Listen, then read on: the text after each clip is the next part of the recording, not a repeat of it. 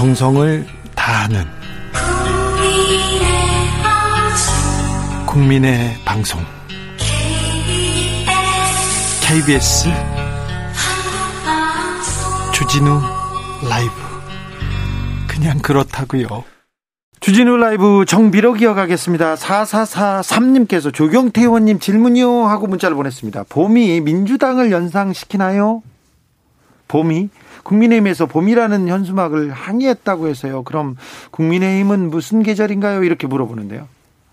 글쎄요, 그 뭐 사실은 우리 제가 말씀드린 것은 순수한 의미로서 지금 이제 4월은 어, 봄이다 그런 뜻의 이야기고요. 지금 코로나로 인해서 국민들이 상당히 좀 위축되고 어려운 상황에서 어쨌든 봄의 새로운 기운들이 네. 우리 국민들께 삶의 활기를 좀 어, 더 넣어줬으면 좋겠다는 생각이고요. 어, 국민의힘당이 다소 지금 어, 여러 가지 조금 상승 기류에 있다고 하지만 앞서 말씀드렸던 대로 어, 국민적 그 바람을 좀 더 담아내는 그런 겸손한 정당이 돼야 된다. 그런 의미로 제가 말씀을 드렸습니다. 알겠습니다. 중앙선거관리위원회가 봄이라는 표현이 쓰인 사전투표 동료 현수막이 더불어민주당을 떠올릴 수 있으므로 사용할 수 없다고 판단했습니다. 국민의힘이 선관위를 항의 방문한 후 내린 결정입니다. 어, 이어가겠습니다. 용산 참사에 대한 어, 오세훈 후보의 발언이 발언에 대한 후폭풍이 대단합니다. 용산 참사는 씻을 어우 상처가 큰 엄청난 그런 일이기도 한데 이런 발언이 나왔습니다. 용산 참사 현장에서 안민석 의원 자주 뵀습니다. 그 유가족들 그리고 피해자들하고 이게 그 피해자들이 그 아파하니까 어디 못 가고 국회의원인데 계속 옆에 있다가 굉장히 곤욕을 당하기도 했는데 안민석 의원님이 느끼는 그, 그 당시에 뭐 물대포도 많이 맞았고요. 예. 네, 정말 이거는 어, 있을 수 없는 그 망언 수준의 예, 그런 어, 발언이라고 보는데요. 어, 피해자와 가해자가 있는데 예? 이걸 이제 둔갑시켜 버리는 거예요. 어, 여기 대해서 저는 오세훈 후보께서 또다시 이전처럼 변명으로 어 이걸 덮지 말고 정중하게 사과를 해야 될 문제라고 생각을 합니다. 네. 자꾸 어 저는 오세훈 후보를 보면서 MB하고 겹쳐지는 그런 그 부분이 많아요. 그 네. MB가 BBK 거짓말을 하고서도 다스에 대한 거짓말을 하고서도 정말 뻔뻔하게 거기 그걸 갖다 마치 진실인 양 이야기를 해왔지 않습니까? 결국엔 밝혀져가지고 감옥까지 갔는데 내곡동 땅 해명하는 오세 저 오센 후보를 보면서 어떻게 저렇게 닮은 꼴일까라는 인상을 제가 강하게 갔는데요. 이번에 용산 참사 입건에 대해 가지고도 이것이 저는 저는 더 이상 논란으로 비화되지 않기를 바랍니다. 아무리 선거라지만 어 지금 망자가 있고 이미 역사적인 그 당시 평가가 다 끝난 이 사건에 대해서 오세훈 후보께서 에 저는 뭐 실현했다고 봐요. 어 실현한 부분에 대해 가지고 정중히 에 분명히 사과를 하고 넘어가기를 바라겠습니다. 조경태 의원님.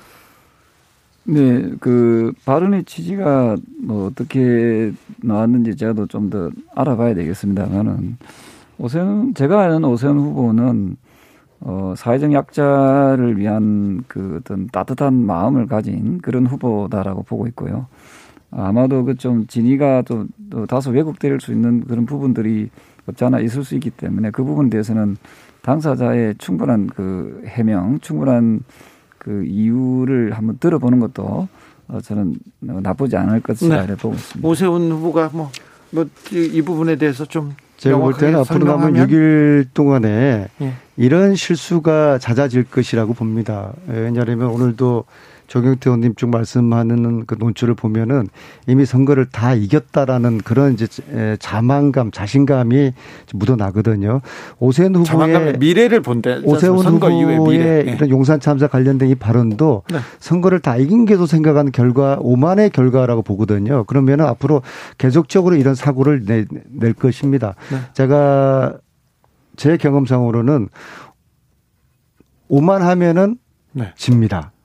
근데 어 지금 수치상으로는 좀 격차가 나는 것 같지만 과거 2010년 서울시장 선거 때도 여론 지표상으로는 한명숙 후보하고 오세훈 후보가 많이 15% 20% 차이가 났는데 네. 뚜껑을 열어보니까 0.2% 차이, 0.6%밖에 네. 차이가 나지 않았습니다. 이번에도 앞으로 이런 일들이 계속 반복된다고 그러면은 그리고 사과하지 않고 변명이나 거짓으로 덮는다고 하면은 저는 2010년 그런 박빙을 선거 치르던 그 결과가 되풀이되지 않을까 그렇게 생각하고 있고 오산의 오선 의원은 오만하면 진다고 얘기하고 있습니다. 0388님께서 대한민국은 부동산만 있는 게 아니고 지금은 한국은 부동산에 부동산에 너무 비정상적으로 몰두해 있습니다. 더불어민주당은 서민 대중 대중 서민 정당으로서 잘한 것이 훨씬 더 많습니다. 이렇게 얘기하셨고요. 9518님께서는 선거철에 하는 큰절하면서 반석하는 척 선거 끝나면 국민들 나몰라라 하는 여당이나 야당이나 지긋지긋해요. 이렇게 얘기합니다. 조경태 의원님, 야구가 시작됩니다. 롯데자이언츠는 괜찮을까요, 올해? 저도 야구가 롯데가 좀 이기주길 바라는데요. 네. 항상 잘하다가 끝에 가면은 네. 좀 뒷심이 좀 많이 부족한 것 같아요. 아니요, 처음부터 잘 못한 때도 아, 많았어요. 아니, 저 처음에는 좀 잘하다가 어, 이번에는 된다. 그래서 조금 그 뒷심이 좀 부족한 부분이 있는데 그 저는 롯데를 그래도 뭐 꼴찌를 하더라도 네. 롯데를 응원하고 있습니다. 부산의 자랑 추신수가 다른 데로 가버렸습니다. 조경태 의원님 반성해야 되는 거 아닙니까? 아니 그거는 이제 이제 뭐 여러 가지 연봉 협상이라든지 네. 이런 부분에서 네. 뭐그 또 개인적인 그 자유 자유 의지가 있기 때문에 네. 어뭐 다소 아쉬운 부분이 아니, 있습니다만 주 기자님까지 왜 이럽니까? 네. 정말 조경태 의원님이 선거 다 이겼다고 그런 저 뉘앙스에 말씀하시니까 주 기자까지도 이렇게 풀어서 그러면 아, 아 물어보는 거죠. 지금은 안 되고요. 아니요. 근데 저, 지금 얼마나 절실한 문제가 제가 보니까 안민석 의원께서는 상당히 좀 초조한 것 같습니다. 왜냐하면은 저희 저희가 얘기하는 그런 이런 이야기들이 이뭐 다 이겨놨다는 그런 표현이 아님에도 불구하고 이걸 너무 확대해서 가는 부분 네, 보니까 조경태님 아직도 보니까 네. 더불어민주당에서는 정신을 차리지 못하고 있지 않은가 생각을 하고 초조함과 있습니다. 간절함을 구분해 주시길 바라겠고요. 아 초조함과 간절함. 자, 지금 우리가 부산 롯데 자이언트 야구 이야기할 때가 아니에요. 아니, 네. 지금 국회가 얼마나 지금 잘못하고 있냐 그러면요. 네. 이해충돌 방지법 있지 않습니까? 네. 이거 대통령께서도 이거 통과 빨리 시켜라라고 이야기를 하셨고 이 부분 통과해야죠. 국민 모두가 의원님. 원하는 거예요. 근데 이게 왜 안 되느냐? 어제도 정무위 법안 소위가 있었는데 네. 통과를 못하고 사흘로 넘어갔어요. 예. 결국에는 국민의힘에서 이런저런 이유로 이거를 저 막는 건데 음. 이유가 그겁니다. 범위를 어떻게 한정할 것이냐. 공무원까지 다 하고 이래저 다 하니까 뭐 800만 명이 된다. 그런 이유인데요. 저는 이것을 특히 이제 부동산 같은 경우에는 이것을 범위를 한정할 문제가 아니라 거래 내용으로 추적을 하면은 이거 다 잡아낼 수가 있어요. 네. 어, 국토부 전상망에는 모든 대한민국 국민들의 거래를 한눈에 볼 수 있는 시스템이 있어요. 네. 지난 10년 정도의 거래를 한 3, 4일 정도면 다 잡아낸다는 겁니다. 거기에서 공직자들이라든지 예, 이해 관계자들의 거래 내용을 가지고만 가지고 수사를 하게 되면은 이거 한 2, 3주면은 다 얻은 저 해낼 수 있는 것이죠. 조경태 의원님한테 2분 드리겠습니다. 그, 그 이해충돌 방지법 좀 통과시킵시다. 저 뭐, 그거는 찬성하시잖아요. 예, 그 빨리 그런 부분 여야가 합의를 봐서 통과를 시킨 것이 저는 옳다 보고 있고요. 아, 그래? 이런 부분이야말로 정말 그 패스트 트랙을 통해서 통과를 시켜야 되는데 지금 그 180석을 가지고 있는 여당은 지금 뭘 하고 있는지를 잘 모르겠습니다. 아, 패스트 트랙으로 이해 충돌 방지법 뭐, 통과시켜라. 이런 부분, 이런 부분 뭐 저 여야가 그 공히 저는 찬성할 거라 보는데 어, 역시 혁신적인 어떻게 생각하십니까? 네, 패스트 네, 트랙으로 통과시켜야 된다 생각합니다. 저도 이거는 다음 주라도 국회를 여야가 합의해서 어, 국회를 연다. 그리고, 그리고 이것을 어, 다음 주에 통과를 시킨다. 네. 근데 아마도 국민의힘에서 지금까지처럼 이런저런 이유로 동의하지 않을 거예요. 자, 국민의힘이 반대하면은 네. 이거는 우리 더불어민주당 단독 강행 처리를 해서라도 이 법을 빨리 통과시키는 것입니다. 제가 말씀을 드렸던 그 내용이고요. 그 예. 예. 그래서 앞으로 그 이해충돌 방지법은 당연히 여야가 힘을 모아서 어, 좀 신속하게 좀 처리하는 것이 옳다라고 보고 있고요. 예. 그리고 어, 앞서 말씀 주신 그, 그 재보궐 선거에 대해서는 어, 그도 말씀드리지만 국민의힘 당에서는 또 각 나와, 나와 있는 후보들이 어, 저, 어, 긴장감을 가지고 네. 가, 간절함을 가지고 계속 열심히 최선을 다하고 있다 하는 말씀을 드리겠습니다. 5879님께서 지금 야구 이야기할 때가 아닙니다. 범위가 필요 없어요. 다 잡아내세요. 공직자 모두 10년 전까지 다, 다 잡아내세요. 부동산 투기 뿌리 뽑으라는 명령이시고요. 8319님 문자인데요. 잘 들으셔야 됩니다. 이 해가 안 되면 3을 더해 5해를 해야 되나요? 예. 국회의원 전수조사 왜 안 되는 건가요? 우리나라 의원님들 특혜가 너무 많아요. 가만히 생각해 보세요. 여, 여야 의원들 앞바퀴 뒷바퀴 같아요. 얘기합니다. 국회의원들 부동산 전수조사 다 한다고 하더니 왜 안 되는 건가요? 이거 물어보고 있습니다. 이거는 조경태 의원이 먼저. 네, 제가 이건 처음부터 국회의원들 여야가 다 전수조사하고 국정조사. 조경태 의원은 주장했습니다. 네, 네. 그렇습니다. 그래갖고 저는 이해가 안 되는 게 말입니다. 네. 왜 국정조사를 왜 안 하고 있는지 저, 는 이해가 안 됩니다. 그 네. 국정조사해서 방금 어, 정치자분께서도 말씀하셨다시피 부동산 투기에 대해서는 철저하게 낱낱이 파헤쳐 가지고 지위 고하를 막론하고 이거는 그 엄벌에 처해야 된다. 이걸 제가 계속 주장하고 있지 않습니까? 그래서 지금이라도 더불어민주당이 어 저는 그 국회 청문회와 그 국정조사에 저는 어, 적극적으로 임해야 된다 하는 생각을 하고 있습니다. 아민석 의원님. 저는 종익태 의원님하고 생각이 똑같은데요. 네. 문제는 두 분은 생각이 국민의힘 의원들은 조경태 의원님하고 온도 차이가 커요. 네. 많이 커요. 국민의힘도 조경태 의원님 생각하고 저러는 생각이면은 네. 뭐가 안 되겠습니까? 그렇죠. 전수조사 했겠죠. 그죠? 이미 국정조사 네. 다 했겠죠. 전수조사뿐만 아니라 이해충돌 방지법도 네. 이미 지난주에는 통과를 했을 것이고요. 네. 그다음 전수조사 이게 국회의원이 솔선수범을 해야 되는 것이죠. 예. 국회의원 내 거래 내역부터 다 조사해라. 네. 내 재산 다 조사해라. 이런 자세 가지는 게 당연하지 않겠습니까? 네. 그런데 문제는 저런 조경태 의원님처럼 국민의힘 의원님들 그렇게 흔치가 않습니다. 왜냐하면은 그렇죠. 네. 사실은 지금 우리 어, 민주당 의원님들의 예, 문제들이 계속 이제 튀어나오지만은요. 실제로 국민의당 의원님, 국민의힘 의원님들은 소위 말하는 이제 부자 의원님들이 굉장히 많아요. 네. 뭐 땅도 저희들은 뭐 몇백 평까지인 거 가지고 문제가 되지만은 실제로 어, 국민의힘 의원님들은 수천 평, 수만 평 가지고 계신 분들이 굉장히 많이 있어요. 그러니까 이런 분들이 결사 반대하는 것이죠. 이런저런 이유를 대면서요. 네. 그래서 저는 부디 국민의힘 의원님들도 조경태 의원님처럼 생각을 했으면 좋겠고 조경태 의원님이 좀 그 내부를 잘 설득을 하셔요. 여기만 나와가지고만 말씀하시지 아니, 제가 마시고요. 좀 드리고 싶은 말 오해를 좀 가지고 있어서가 같아서 제가 드립니다만은 최근에 강명시형의 LH 투기 사건에 보면은 대체적으로 다 여당 더불어민주당이 다 걸려 있습니다.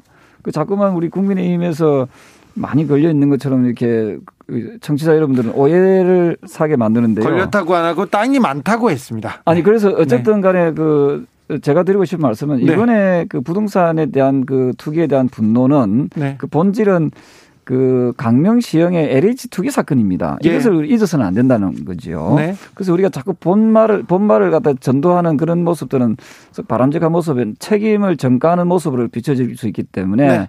이번에 강명시형의 투기 사건은요 네. 철저하게 조사해야 되고 저는 어, 그듭 얘기했지만은 강명시형의 신도시 3기 신도시 이 계획은 저는 철회해야 된다고 저는 계속 주장하고 있는 거 아닙니까? 네. 누군가는 이, 이 부분에 대해서 불로소득을 분명히 저는 누릴 것이고 또이 정부 여당 특히 문재인 정부가 이거 철저하게 파헤친다 하지만 저는 어 저는 그렇게까지 하기 어려울 것이다 이렇게 보고 있기 때문에 오늘 두 가지 합의된 신도시 3기 네. 신도시의 부분은 어 저는 그 우리 여당의 그 안민석 의원께서도 이거는 어, 전격적으로 철회하자라고 좀 주장하는 것이 좋다 이렇게 생각합니다. 자 합의문 발표하겠습니다. 네, 두 가지 이제 저 의견이 정리가 된 것 같아요. 첫째는 이해 충돌 방지법을 신속히 통과시키자. 네. 예, 이거 이제 정규태님하고 저하고 생각이 똑같고요. 두 네. 번째는 부동산 전수조사. 네. 여야 상관없이 이거 실시하자. 네. 그 두 가지거든요. 근데 조경태 의원님은 이렇게 개혁적인 얘기도 하고요. 바른 소리 하는데 당에 가면 국민의힘에서는 이거 좀 좀 범위가 또 기간이 뭐 이런 얘기를 하시더라고요.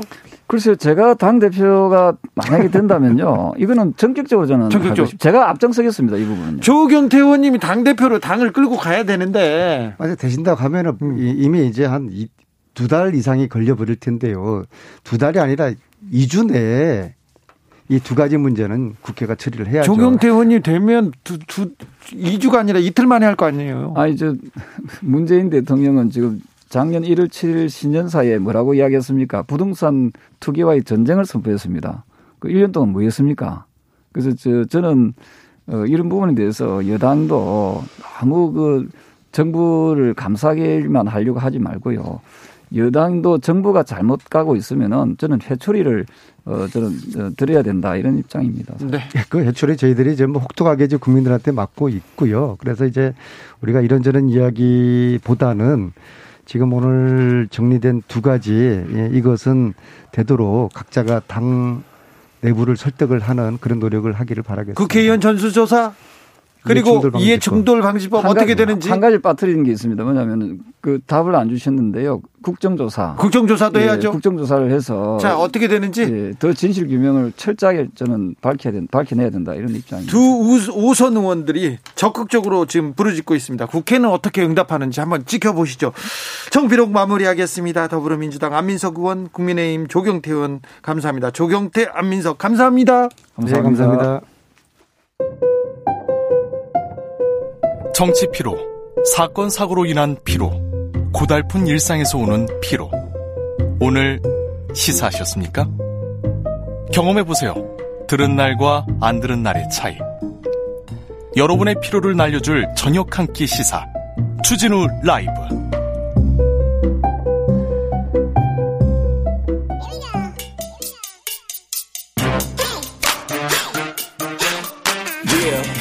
뉴스를 향한 진지한 고민 기자들의 수다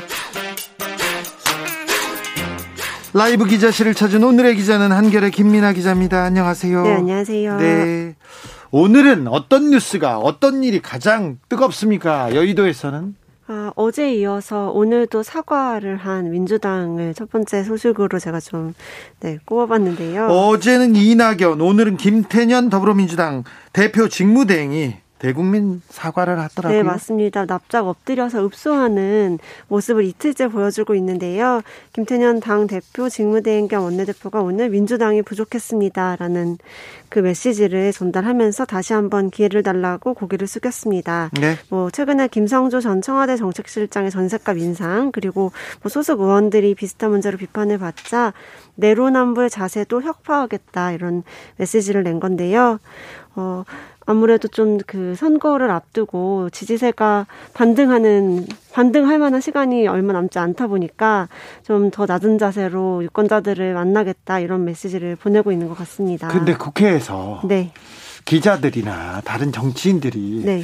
민주당의 사과를 보고 뭐라고 합니까? 아, 일단은 민주당이 그동안은 굉장히 그 개혁 법안도 속도감 있게 네. 그러니까 다른 어떤 여론에 의식하지 않고 반대 여론을 의식하지 않고 좀 속도감 있게 해왔다면은 이번 선거를 앞두고는 약간 좀 힘이 빠져 있는 모습이긴 합니다. 그렇죠. 네네. 그리고 늦었다, 너무 네네. 늦었다. 지금 선거에서 불리하니까 지금 엎드린다 이런 비판도 있는데요. 이, 부, 이 비판도 계속 기자들이 해서 나오더라고요. 네, 아무래도 좀 이제 시간이 정말 며칠 안 남았고 내일부터 당장 그 사전 투표가 시작되다 보니까 아, 그리고 또 뭐 여론조사를 공표할 수 있는 기관도 이제 없기 때문에 네. 깜깜이라고 하죠. 블랙아웃. 아, 네네. 네네. 깜깜이란 단어를 네네. 저희는 안 씁니다. 예, 네. 블랙아웃 그 시즌에 들어가기 이제 이제 여론조사를 공표하지 못합니다. 맞습니다. 그렇기 때문에 이제 민심이 어떻게 움직일지 사실 아무도 모르는 상황이 되는 거죠. 예. 그 바로 전날에 이제 김태년 대표 대행이 한 번 더 사과를 하면서 고개를 숙인 것으로 보입니다. 이럴 때 이럴 때 돌출 행동 아니면 실수, 실수를 줄여야 되는데 어제 어제 오세훈 후보의 그 용산 참사에 대한 발언 그리고 네, 몇 맞습니다. 가지 돌발 행동, 돌출 발언들이 나왔어요. 실수를 줄여야 되는데요. 네, 양쪽 모두 캠프 양쪽 캠프에서 다 지금 그 돌발 행동을 주의해야 된다 이런 경계령이 내려졌는데요. 네. 뭐 예를 들면 국민의힘에서는 김종인 위원장이 막말 주의보를 일찌감치 내렸었고 네. 뭐 오세훈 후보가 음, 용산 참사에 대해서나 그 전에 뭐 다른 어 문재인 대통령에 대해서도 약간 그쵸 막말에 막말을 하, 고 있었던 것에 대해서는 좀 어, 그 다음에 네, 그 네. 다음에 문재인 대통령 얘기를 국민의힘에서 전략적으로 안 하더라고요. 네, 맞습니다. 그리고 네. 나서는 또 오세훈 후보가 토론회가 한 번 더 있었는데 이제 다시는 하지 않겠다 이렇게 발언을 하면서 한 번 더 언급을 하긴 했습니다. 아 그래요? 네네 그 네, 아프다는 그 언급을 다시 한 번 하긴 했는데 네. 뭐 다들 이렇게 싫어하시니까 이제는 언급하지 않겠다 이렇게 좀 마무리를 했는데도 그이그 네. 그, 그 자리에서 또 용산 참사 얘기가 나와서 예. 뭐당 안팎에서는 그걸 좀 수습하려고 오늘도 좀 메시지가 몇 개 나왔었고요. 예. 또 민주당에서는 뭐 상대 후보를 가르켜서 쓰레기라고 했던 일, 뭐 그리고 지금 박원순 전 서울시장 피해자에 대한 발언들 이런 것들을 좀 어떻게 수습하는 게 좋을지 이런 것에 대해서는 돌발 행동을 좀 우리가 안 하는 게 좋겠다 이런 기류가 내부에서 있었고 선거 때 보면 네네. 전력을 다해서 뛰는 당이 있고 그런 후보가 있고 네. 아니면 그냥 조금 슬슬 어느 정도 여유가 있는 후보가 있는데 이번 민주당 국민의힘 어떻습니까? 어, 이번에는 근데 막판에 대해서는 오히려 오세훈 후보 쪽에 약간 여유를 보이는 모습이 보였고요. 네. 민주당에서는 굉장히 지금은 좀 따라잡아야 되는 상황이다 보니까 굉장히 뭐 이것저것 열심히 다니고 있고 또 어제 그 박주민 의원의 그 사건이 있었, 있었잖아요. 네. 그것도 이제 김태년 당대표 대행이 강한 경고 메시지를 전달하면서 박 의원이 좀 직전에 캠프 홍보 디지털 본부장직에서 사임한다라는 입장을 냈거든요. 예. 뭔가 이렇게 좀 사, 사건이 벌어졌을 때 빨리 정리하려는 모습을 계속 이제 보여주면서 유권자들을 다시 좀 우리를 어, 다시 한번 기회를 달라 이런 네. 메시지를 계속 이어가고 있습니다. 재보궐 선거는요 투표율이 낮아요. 그래서 투표율이 얼마가 되느냐, 어, 사전 투표를 얼마나 하느냐가 가장 큰 선거의 변수가 되기도 합니다. 사전 투표율 어느 정도로 예상하고 있습니까? 그러게요. 근데 이번에는 재보궐 이다 보니까 일반 그 투표 기, 기, 그 일반적인 투표 때랑은 조금 다르지 않을까 생각이 드는데 네. 제가 일반적으로 사전 투표율이 얼마나 나왔었는지를 조사해 봤더니 네. 뭐 장, 2020년 21대 총선거 경우에는 26.69%가 나왔습니다. 계속 사전 투표율은 높아지고 있죠? 네, 맞습니다. 근데 이게 뭐 지금 일각에서는 진보 진영에 유리하기, 때, 유리하기 때문에 사전투표에서 젊은 이들이 많이 나온다 이렇게 분석을 하시기도 하는데 지금은 좀 다를 네, 수 있어요. 요즘은 있습니다. 또 조금 다른 것 같은 게요. 네. 지난 그 21대 총선을 봤더니 50대가 제일 많이 사전투표에 나왔더라고요. 아, 그래요? 네네. 그러니까 뭐 이렇게 나이나 뭐 진, 진영에 따라서 사전투표율이 더 높다. 이거는 좀 아닌 것 같고, 얼마나 그 이번 선거에 관심도가 있는 분들이 뭐 본투표 날에 출근을 하셔야 되거나 여러 다른 상황 때문에 못 나오실 경우에 선투표 내는 꼭 참여하겠다 이런 의지를 갖고 계시느냐 이게 좀 중요한 것 같습니다. 20 어, 2017년 네. 어, 대선에서는 26% 맞습니다. 그리고 2020년 총선에서 26%였는데 맞습니다. 지방선거 때 2018년 지방선거 때는 20%로 좀 떨어졌어요. 맞습니다.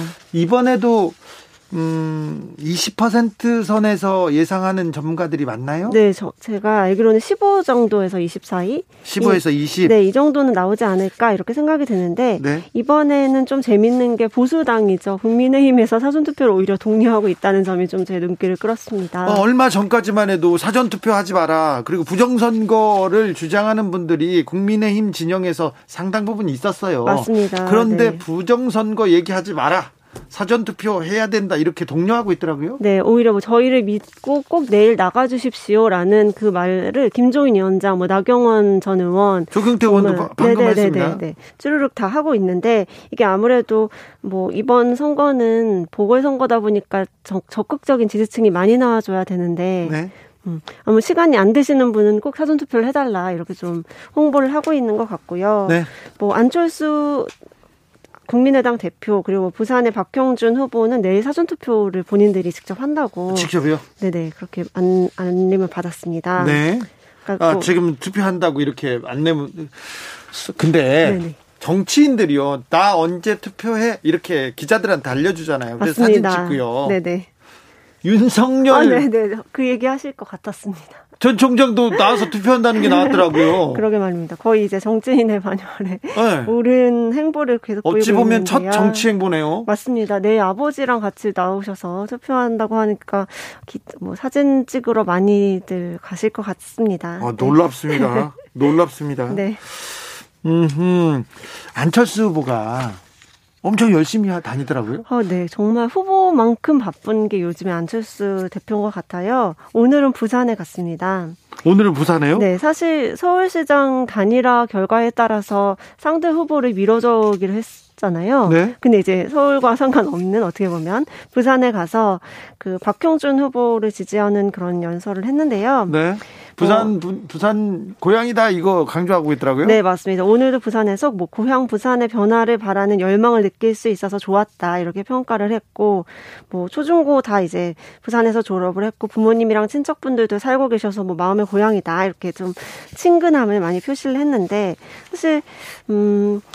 그렇죠. 지역을 돌아다니면서 유세, 유세를 하고 유권자들을 만나는 것은 어찌 보면은 자신의 이제 대선 행보 중에 하나가 아니냐 이런 또 평가도 나오고는 있습니다. 아, 그렇죠.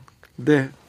국민의힘에서 어떻게 평가를 할지는 모르겠으나 안철수 후보가 바삐 바삐 달려다니고 있습니다. 나경원 후보도 그렇더라고요. 네, 맞습니다. 나경원 후보도 음, 지금 서울 지역에서 계속 열심히 돌아다니면서 네, 유세를 또 잘하시잖아요. 네. 네. 유세를 열심히 열심히 하고 계시더라고요. 나경원 전 의원이 또 인기가 있어요. 그 보수 진영에. 그렇죠. 그래서 어 계속해서 마이크를 잡고 있더라고요. 근데 네.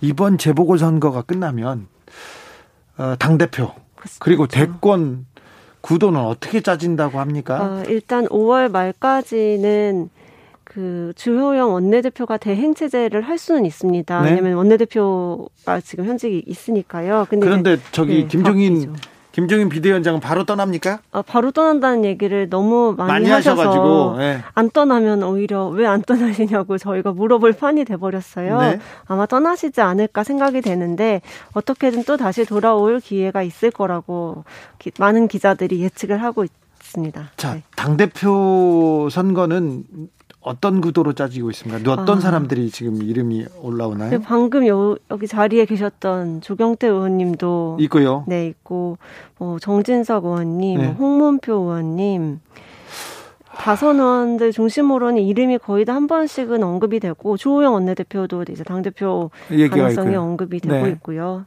조호영 원내대표도 가능성이 있고요. 정진석 의원이 당 대표가 되면 향후 대권 구도에 굉장히 좀 재미있는 재미있는 어, 현상들이 일어날 것 같아요. 맞습니다. 뭐 자타 공인 윤석열과 친하다라는 네. 얘기를 많이 하고 계셔가지고 네. 네. 앞으로 어떻게 구도가 짜여질지가 정진석 의원님이 어떻게 되는지에 따라 또 달려 달려 있다 이런 얘기도 나오죠. 국민의힘 쪽에 대권 네. 주자들은 요새 어떻게 움직입니까? 아, 사실 이 안철수 후보가 안철수 국민의당 대표가 부산에 간 것처럼 지금 당내에 있던 대표들 뭐 유승민 네. 네, 전 대표가 있을 수 있고 뭐 김무성 전 대표 등등 또 지금 유세 현장에 굉장히 열심히 나가고 있어요. 네. 그리고 또 발언도 하고 오세훈 후보가 없더라도 혼자서 이제 열심히 유세를 다니시면서 유권자들을 만나고 계시는 모습 이미 대선에 뛰어든 분들이 있더라고요. 네, 그래서 정말 대선 홍보인 것 같습니다. 재보궐 선거가 끝나면 바로 네. 조금 있으면 대선을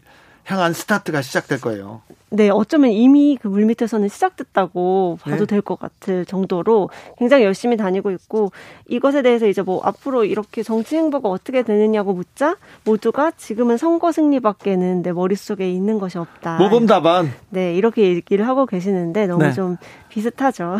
모두가 같은 생각을 하고 있는 것 같습니다. 안철수 후보가 국민의힘에서 네. 어, 큰 꿈을 꿀 수 있을까요? 사실 이렇게 열심히 다니는 것 자체가 큰 그림을 그리고 다니는 것이라는 평가가 많이 나오는데요. 일단 그뭐 정계 국민의힘에서는 네네. 어떻게 어떻게 봐요? 어, 음, 지금으로서는 일단 선거에 도움이 되는 측면이 있기 때문에 중도층을 많이 그래도 우리 진영으로 데리고 왔다. 좋은 좋은 일이다. 이렇게 평가를 하고 있지만 뭐 합당까지 약속을 한 상황에서 이제 이 당에서 어느 정도의 그 기반을 닫고 목소리를 낼 것이냐 이거는 좀 경계하는 목소리도 나오고는 있습니다. 알겠습니다. 여기까지 네. 듣겠습니다. 기자들의 수다 한결의 김민아 기자였습니다. 네, 감사합니다. 감사합니다. 교통정보센터 다녀올게요. 김민희 씨.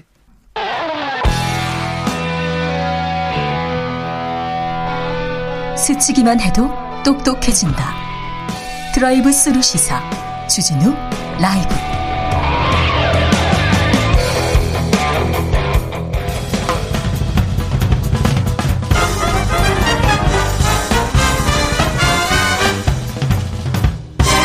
훅 인터뷰.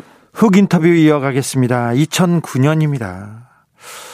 용산 참사 생각만 해도 가슴이 아픈데요. 여러분은 어떻게 기억하고 계십니까? 용산 재개발 보상 대책에 반발하던 철거민이 있었습니다. 경찰과 대치했는데요.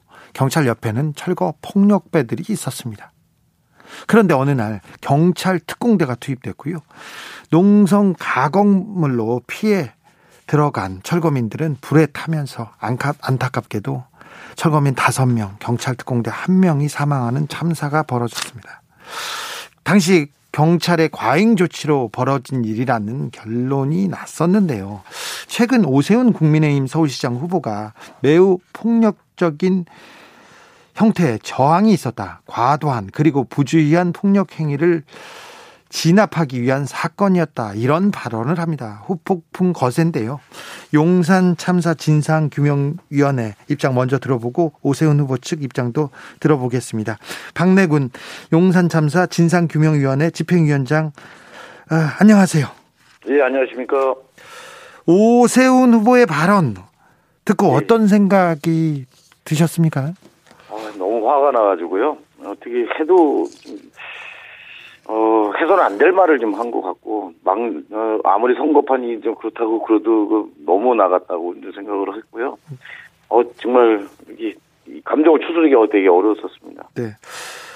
임차인들의 폭력적인 저항이 본질이라고 오세훈 국민의힘 후보는 얘기를 했는데요. 용산 참사의 본질은 뭐였습니까? 용산 참사는 어떤 일이었습니까? 잘 모르는 사람들이 있으니 좀 자세히 좀 설명 좀. 어, 당시에 그 이명박 정권 때 뉴타운 그 바람이 엄청나게 불었거든요. 예. 그리고 이제 오세훈 씨가 이제 어, 서울시장 하면서 한강 르네상스 이런 것들 굉장히 저기 하면서 막 어, 개발 붐이 엄청나게 일어났었죠. 예. 어, 이럴 때 이제 일어, 일어난 겁니다. 그래서 이제 용산 사구역은 용산역 맞은편 그 국제 빌딩 바로 앞 밑에 있는 그 지역인데요. 네. 여기를 개발해서 어, 어, 재개발하겠다고 하는데 이게 재개발이 이제 진행이 되는 게 이제 순차적으로 제대로 가면 좋은데 그러지 못하고 이제 강제로 이제 폭력적으로 이제 철거 저 세입자들을 쫓아내는 이런 식의 방식이었거든요. 예. 이게 많은 사람들이 이제 잘못 알고 있는 것 중에 하나가 뭐냐면 용산 사구역 철거민들은 이게 자영업자들이에요. 예. 빈민들이나 이런 저들이 자영업자들인데 거기서 가게를 하던 분들이 대부분이죠. 그렇죠, 그렇죠, 그렇죠.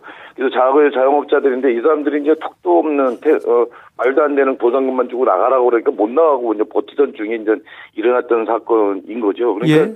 재개발 무리한 재개발의 그런 피해자들인데 이 사람들이 이제 보상 대책을 요구하는데 대화도 안 해주고 그냥 가고 쫓아나면 내려고 하다 보니까 막내에 올라가 싸우다가 그러다가 이제 경찰 여기 공권력이 투입돼서 사람까지 죽게 되는 그런 참사였던 거죠. 음. 그분들이 막내에 올라갔는데 그 낮에는 그 폭력배들한테 계속 시달려서 막내로 쫓겨났다고 주장을 합니다. 그분들은 예, 그래서 용역들이 있었죠. 예, 예. 용역 깡패들이 있고 야만적인 철거 행위가 있었는데요. 네. 용산 참사 당시 서울시장이 오세훈 후보였습니다. 예, 그런데 예. 어, 용산 참사 그 이후에 계속 그 자리를 지키셨는데 위원장님께서 네. 오, 오세훈 서울시장의 대응과 후속 처리는 어떻게 평가하십니까? 예, 저희가 이제 대책위에서 이 문제를 좀 풀기 위해서 이제 각 방면에 노력을 하면서 서울시장과도 면담을 요청을 했었어요. 네. 이 문제 좀 빨리 풀자라고 네. 해서 그때 이제 어, 오세훈 시장이 이제 어 쪽에서 왔던 반응은 뭐냐면 그 사인 간의 문제인데 시가 개입할 문제가 아니라고 해서 굉장히 무책임하고 일관되게 이제 어 그런 태도를 이제 취했었고요. 그러다가 이제 3월 10일 경에 이제 다시 거기 용산 참사 현장에 어, 철거가 진행이 되거든요. 네. 당시 서울시 부시장이 이게 시간이 돈이다 그러면서 이게 더 이상 미룰 수 없다 그러면서 철거를 강행하는 것을 옹호하는 이런 식으로 하다가 그때 추석 때 정운찬 총리였었거든요. 그분이 예. 이제 어 용산 참사 현장에 그 분향소를 와서 그좀 어, 어, 조문도 하고 이런 모습 보면서 나중에서야 이제 서울시가 움직이고 그랬던 거지 오세훈 시장이 이거에 대해 책임지고 풀려고 했던 모습은 저는 하나도 본 확인한 게 없습니다. 오 후보 측에서는 시장 시절에 자신이 이 사태 수습하려고 최선의 노력을 다했다 이렇게 강조하고 있는데요. 네, 예, 예.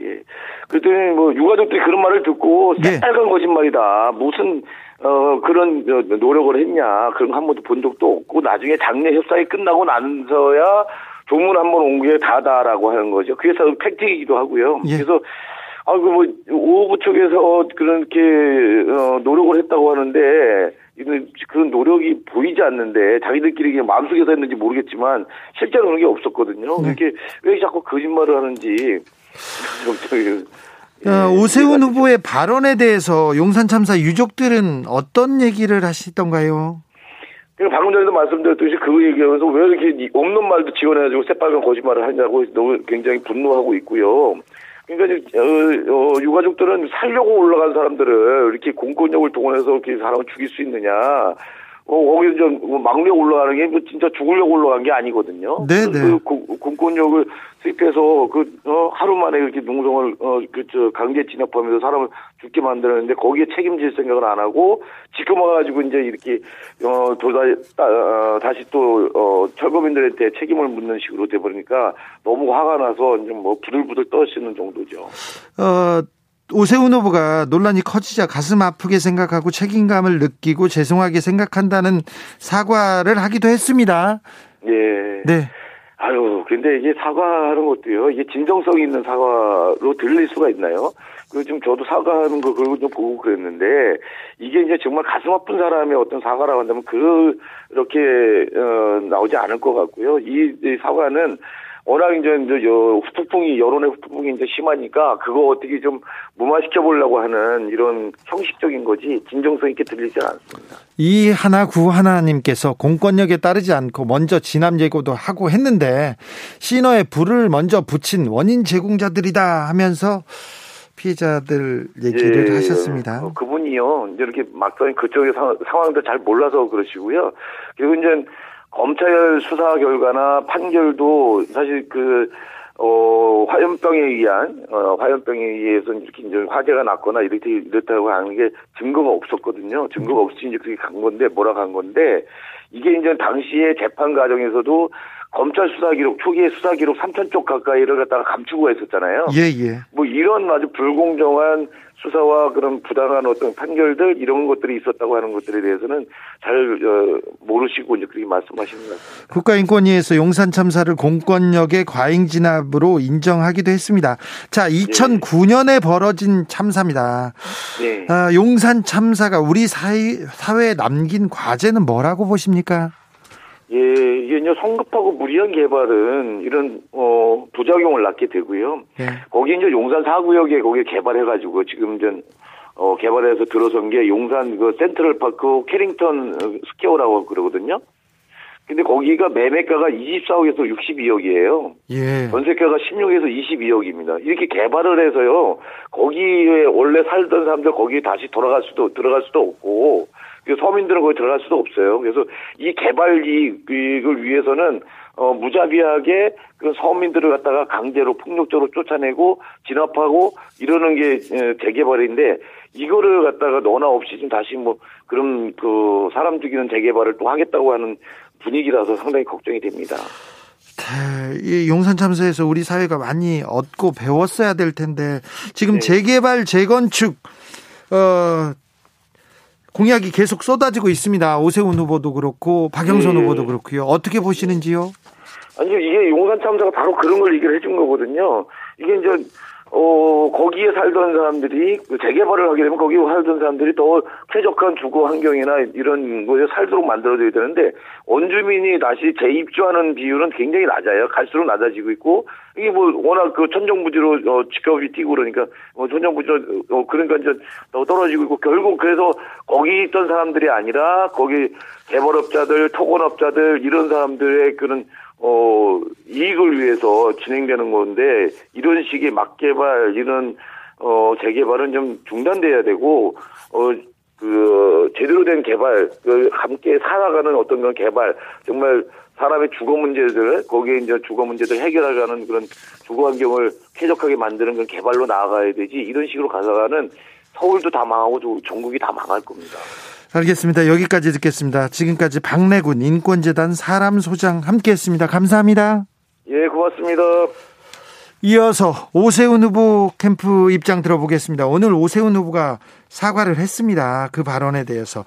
그러면서 용산 참사 발언 일부만 보도돼서 문제가 됐다. 언론의 왜곡 보도 때문이라고 말했습니다. 자, 오세훈 후보의 입장 들어보겠습니다. 김예령 오세훈 캠프 대변인. 안녕하세요. 네, 안녕하세요. 김예령입니다. 네. 어, 혹시 박래군 소장의 얘기를 들, 들으셨습니까? 아니요, 제가 듣지 못했네요. 네. 지금 바로 연결이 돼서요. 제가 알겠습니다. 지금 예 일정을 다니고 있어서요. 오세훈 네. 후보 지지율이 네. 음, 격차가 꽤 벌어져 있습니다. 분위기 캠프 분위기는 어떻습니까? 아, 네. 일단은 지금 최선을 다해서 끝까지 긴장의 끈을 놓지 말자 이런 분위기로 저희가 그 캠프와 당이 한 몸이 돼서 최선을 다하고 있습니다. 네. 물론 지금 여론조사로 그 추이를 보면은 굉장히 나쁘지 않은 분위기지만은요. 어, 뭐 여론조사하고 실제 그 투표 결과가 차이가 있을 수 있기 때문에 뭐 중도층의 아, 특히 표심도 아직 저희가 잡지 못했다 아, 그런 그런 상황에서 아직 그 긴장의 끈을 놓고 있지 않습니다. 네. 마지막까지 저희가 아, 진심을 다하고 또 앞으로 그 비전을 유권자분들께 설명을 드리고 설득을 하고 해서 좋은 결과를 얻을 수 있도록 어, 노력을 할 거고요. 또 내일 그 아무래도 사전 투표가 있기 때문에 네. 어, 또 4월 7일 본선거와 함께 얼마나 적극적으로 투표를 어, 해 주시느냐에 따라서 그 명운이 갈릴 텐데 네. 저희가 이제 아무래도 그 지난 총선에서 참패를 했지 않습니까? 그래서 어, 그 점을 교훈 삼아서 정말 마지막까지 어, 낮은 자세로 겸손하고 겸허하게 국민의 마음을 얻기 위해서 노력을 하겠습니다. 특히 아. 그 젊은 우리 그 청년들, 저, 그 네. 중장년층, 네. 중도층의 투표를 좀 부탁드리고 싶네요. 알겠습니다. 아우 네. 기자 출신인데 정치인처럼 말을 잘하시네요. 아닙니다. 네. 네. 오늘 제가 첫 방송이거든요. 아, 그래요? 대변인 되고 첫 방송. 아니요, 대변인 인터뷰를 지금 10번 한 것처럼, 어우, 어, 테이프를 틀어놓은 줄 알았습니다. 아, 죄송합니다. 아니요, 네. 자, 말을 잘 하신다는 얘기입니다. 네, 자, 감사합니다. 오세훈 후보가 용산 참사를 과도하고 부주의한 폭력 행위 진압을 위한 경찰력 투입으로 생겼던 사건이라고 규정했습니다. 이게 논란이 되고 있는데 어떤 네. 맥락에서 이 말이 나온 건가요? 아, 네. 그, 일단은 그 관훈 클럽 초청 토론에서 그오 후보가 이제 발언을 하신 것으로 알고 있습니다. 뭐 일단은 그 어떤 어오 후보의 뭐 말씀 이런 뭐 경위를 막론을 하고 공권력이 투입되는 과정에서 좀더 어 주의를 하고 신중했으면 이런 사고가 발생하지 않았을 것이다라는 그런 안타까운 상황에서의 오 후보의 발언이다라고 좀 어, 해석을 해주시면 될 것 같습니다. 예, 예. 그리고 일단은 어, 사죄를 드립니다. 아, 다만 그 일부 언론에 의해서 그런 사과 부분들이 좀 전문이 이렇게 좀 생략이 됐다고 해요. 그래서 앞 부분만 좀 보도가 되고 있다라는 점을 좀 조심스럽게 말씀드리겠습니다. 용산 참사 당시 서울시장이었습니다. 오세훈 후보가. 근데 네. 용산 참사에 대한 공식적인 사과는 하지 않은 상태이지 않습니까? 네. 어, 그런데 이제 그 제가 알고 있기로는 이 용산 참사에 대해서 오 후보께서 사과 안 하신 게 아니고요. 예? 사과를 하셨고 또 조문도 어, 가신 걸로 알고 있습니다. 조문 가셨죠? 네네. 그리고 이후에 그 협의 과정에 있어서도 서울시에서 맡아서 했다는 것을 좀 다시 한번 강조를 드립니다. 또 그 당시에 그 돌아가신 분들이 계시잖아요. 네. 또그 유족분들이 아직까지 얼마나 그 마음이 괴로우시고 그 상처가 잊혀지지 않으실지를 저희가 너무나 잘 알고 있기 때문에 매우 가슴 아프게 생각을 하고요. 정말 깊이 다시 한번 사죄드린다는 말씀 오 후보께서 재차 강조를 하셨고 저희 캠프 또 어, 제가 대변인으로서도 어, 굉장히 죄송스럽게 생각을 합니다. 어, 네. 오세훈 후보가 서울시장 시절에 용산 참사 백서를 만들었다 이렇게 말씀하셨는데 사실인가요? 어, 글쎄요. 그것에 대해서는 제가 아직 좀 확인을 못했습니다. 네네. 네. 그럴 수 네네. 있습니다. 뭐, 그럴 네네. 수 있어요. 네. 음, 부동산 정책에서 네. 오세훈 후보가 지금 계속 재개발, 재건축 규제 완화, 뉴타운 재지정 이렇게 전반적으로, 어, 네. 오세훈 후보 시장 시절에 있었던 공약을 이렇게 계속 내놓고 있는데요. 어, 이렇게 재개발, 재건축 계속 규제 안 하고 밀어붙이면 용산 참사 일어나는 거 아닌가 그렇게 걱정하는 분들한테는 뭐라고 얘기해 주고 싶습니까?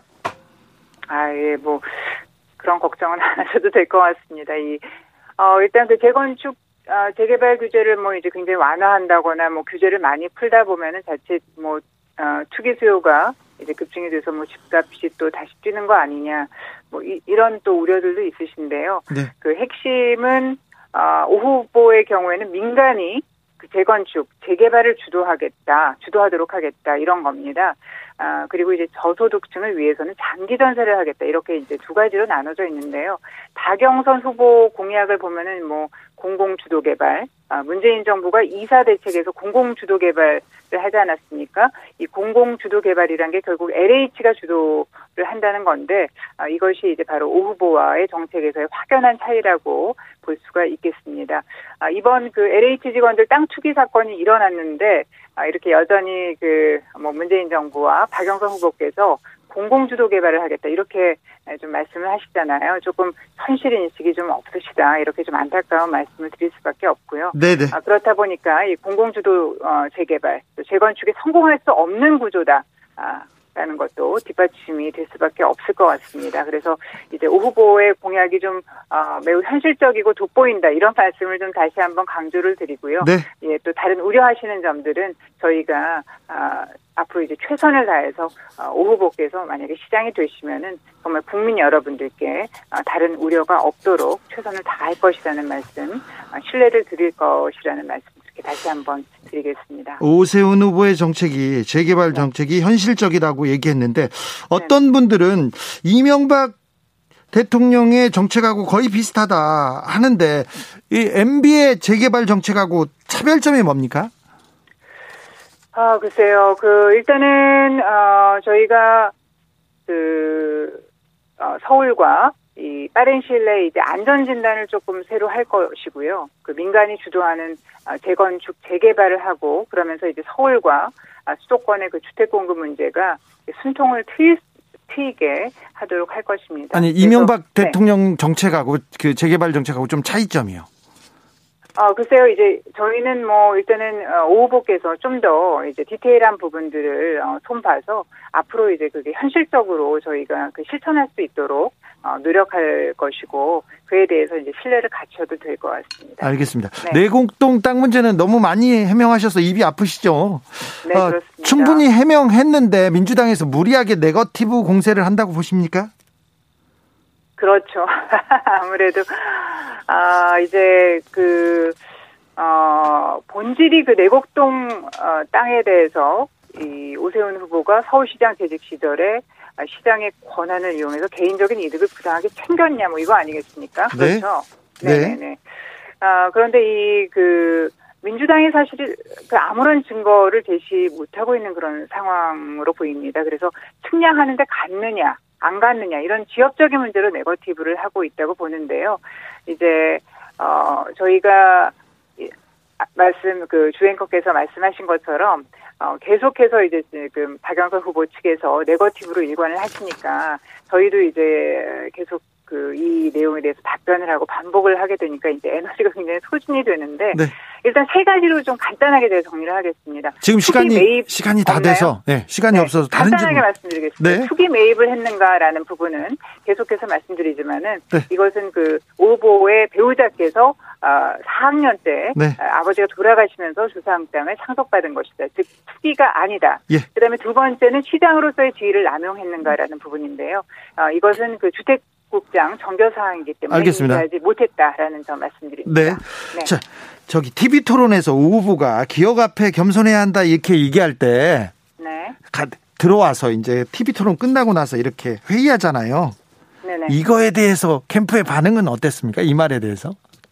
아, 글쎄요. 물론 이제 저희가 조금 더 좀 이렇게 그 명확한 말씀을 하셨으면 좀 좋았겠다라고 이제 아, 그렇게 생각들은 했는데요. 네. 이제 오 후보께서 뭐 말씀 항상 그 말씀드리는 것처럼 조금 굉장히 이렇게 좀 이 여기 그 지역 앞에서는 겸손해야 한다라고도 말씀하신 것처럼 굉장히 겸손하고 좀 겸허하신 그런 부분이 있습니다. 아 겸손해서 이런 말이 나왔군요. 네, 그래서 아 이제 여러 언론들을 통해서 다시 한번 이제 오 후보께서 정리를 하셨는데 네. 이제 뭐 그 큰 처남이 분명히 같다는 것이고 장인어른이 분명히 같다는 것이고 누가 같이 갔는지 기억하지 못하지만 오 후보 그러니까 오후는 가지, 가지 않은 아, 가지 않은 것은 분명하다라는 네. 것을 그 처남께서 말씀하셨다라고 이렇게 정리를 하셨으니까 알겠습니다. 아, 예 여기까지 이렇게 아, 말씀을 드리고 가름하겠습니다. 세빛둥둥섬은 민간 사업입니까? 어, 세빛둥둥섬은 글쎄요 뭐 민간 사업이라고 볼 수가 있는데요. 예. 네. 어. 그러면 민간 사업, 이 아름다운 한강에 민간한테 이렇게 건물을 지어주는 건 이거는 적절한가 이렇게 생각하는 분들도 좀 있어요. 네. 뭐 그 점에 대해서는 저희가 좀 더 확인을 해 봐야 될 그런 부분이 있습니다. 네. 네. 다음에 스튜디오로 한번 모시겠습니다. 말씀을 워낙 잘, 잘하셔서.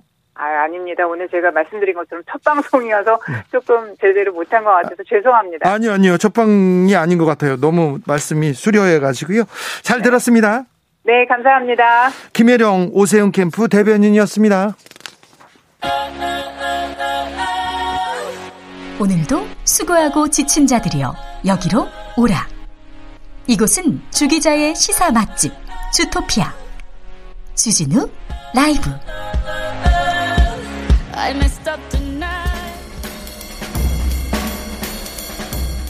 느낌 가는 대로 그냥 고른 뉴스 여의도 주필